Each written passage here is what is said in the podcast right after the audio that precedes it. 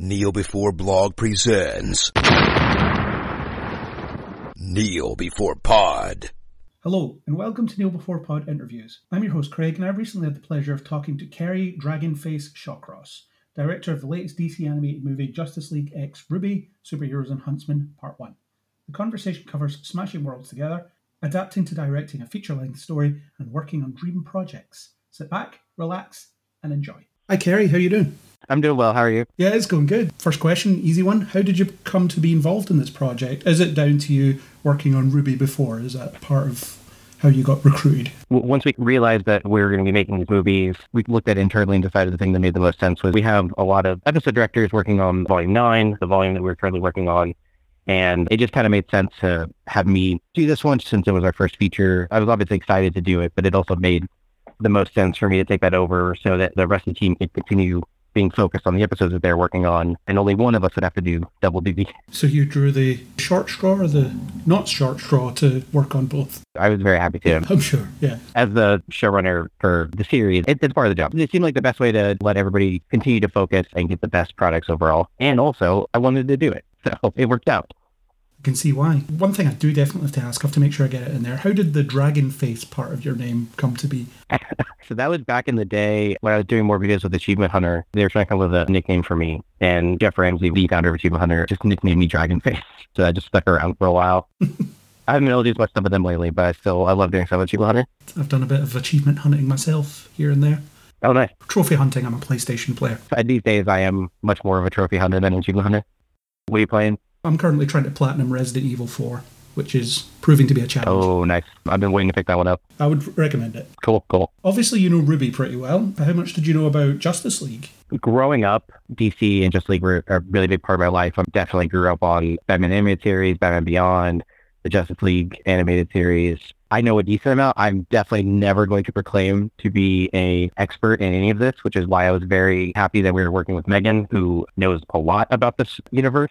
Did my research and I know what's going on, but I also, for this project, really wanted to make sure that the people that were the experts on it had a voice. We have had a ton of people on our crew who have been big DC fans for years and are constantly reading the comics and made sure that they always knew that they could voice up if something wasn't feeling right, because the last thing we want to do is do a major faux pas.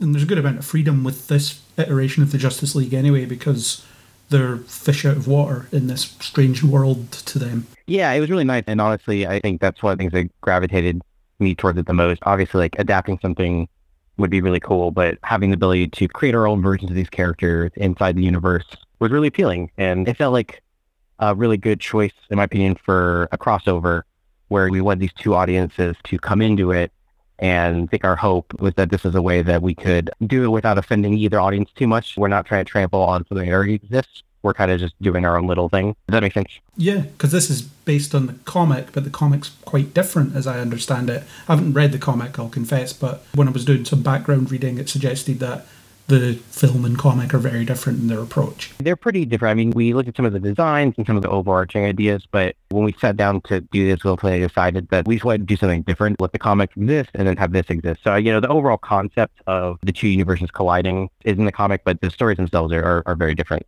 Did you ever imagine when joining Rooster Teeth that there would be a collaboration with DC one day? Oh man, there are so many things that when I joined Rooster Teeth, I could not have imagined. When we worked on Volume One of RWBY, we didn't even imagine there'd be a Volume Two. So the idea that 10 years later we would be animating Superman and Batman and Wonder Woman and Cyborg is just mind boggling to me. It's a very left field sort of crossover, isn't it? I don't think anybody would have predicted that would ever happen. It is and it isn't. Obviously, we're all a part of Warner Brothers Discovery. So I think for us, it didn't feel quite as left field. I do understand how it maybe did for other people. But we had such a good time working with them with the comics that when we talked about this opportunity, yeah, I'm sure it seems came like a left field, but it was a good fit. It's an internal thing that makes sense, but maybe to audiences, it's, oh, okay, why is this happening? No, I could definitely understand that. What was different about directing this compared to the directing you've done before, shorter form stuff versus this long form thing? It's very interesting to direct something that isn't going to come out in a few months. Honestly, I think for me, it was just, this is maybe like too inside baseball, but the, the amount of time from script to seeing the first finished frames was just longer than it typically would be. Because essentially, this was, I don't know the math off the top of my head exactly, but about four or five, six episodes worth of the season, runtime wise. So Usually I would finish like a fifth of this and be done and move on to the next thing. So having to keep things in mind a lot longer than normal while one team is already working on the last part, I'm still having to remember the first part of what's going on because now this post team is getting into it and why did we have that character doing that action? Let me go back and look at my notes. It was a lot of note taking, even more so than normal, just to make sure that we could keep everything on track. But it all went really smoothly. It was definitely a, little bit of a learning curve at first to keep so much more in my mind at once. And if you could have anything, who else would you like to see RWBY crossover with? What worlds would you like that to collide with? Ooh, that's a very good question. I'm a big fan of Trigger Studios, so seeing a RWBY Kill la Kill or something like that would be pretty cool well, hopefully it can all happen. It seems like anything's possible in the animation space. It just seems to all be coming together. Yeah, it'd be cool. We love doing this and we hope James enjoy it. Well, I certainly did. And I'm looking forward to part two. Well, thank you. Thank you very much. I appreciate it. Oh, not a problem. So thank you very much for your time. Uh, it's been great chatting to you about this. Good luck with the film and good luck with the sequel. Like I said, looking forward to seeing that in the near future. Appreciate it. Good luck on Resident Evil 4. Thank you. That was my interview with Kerry Dragonface Shawcross. I wish them the very best for all future projects. If you like what you heard, then hit subscribe on Spotify, Apple Podcasts, or anywhere you get your podcasts. We'd love it if you would leave a five star rating and a review. If you want to discuss this interview, DC in general, or anything else, then you can contact us on Twitter or Facebook under Kneel Before Blog or leave a comment on kneelbeforeblog.co.uk. For more interviews, a monthly news podcast, and deep dive analytical discussions about your favourite nerdy things, join us on Kneel Before Pod.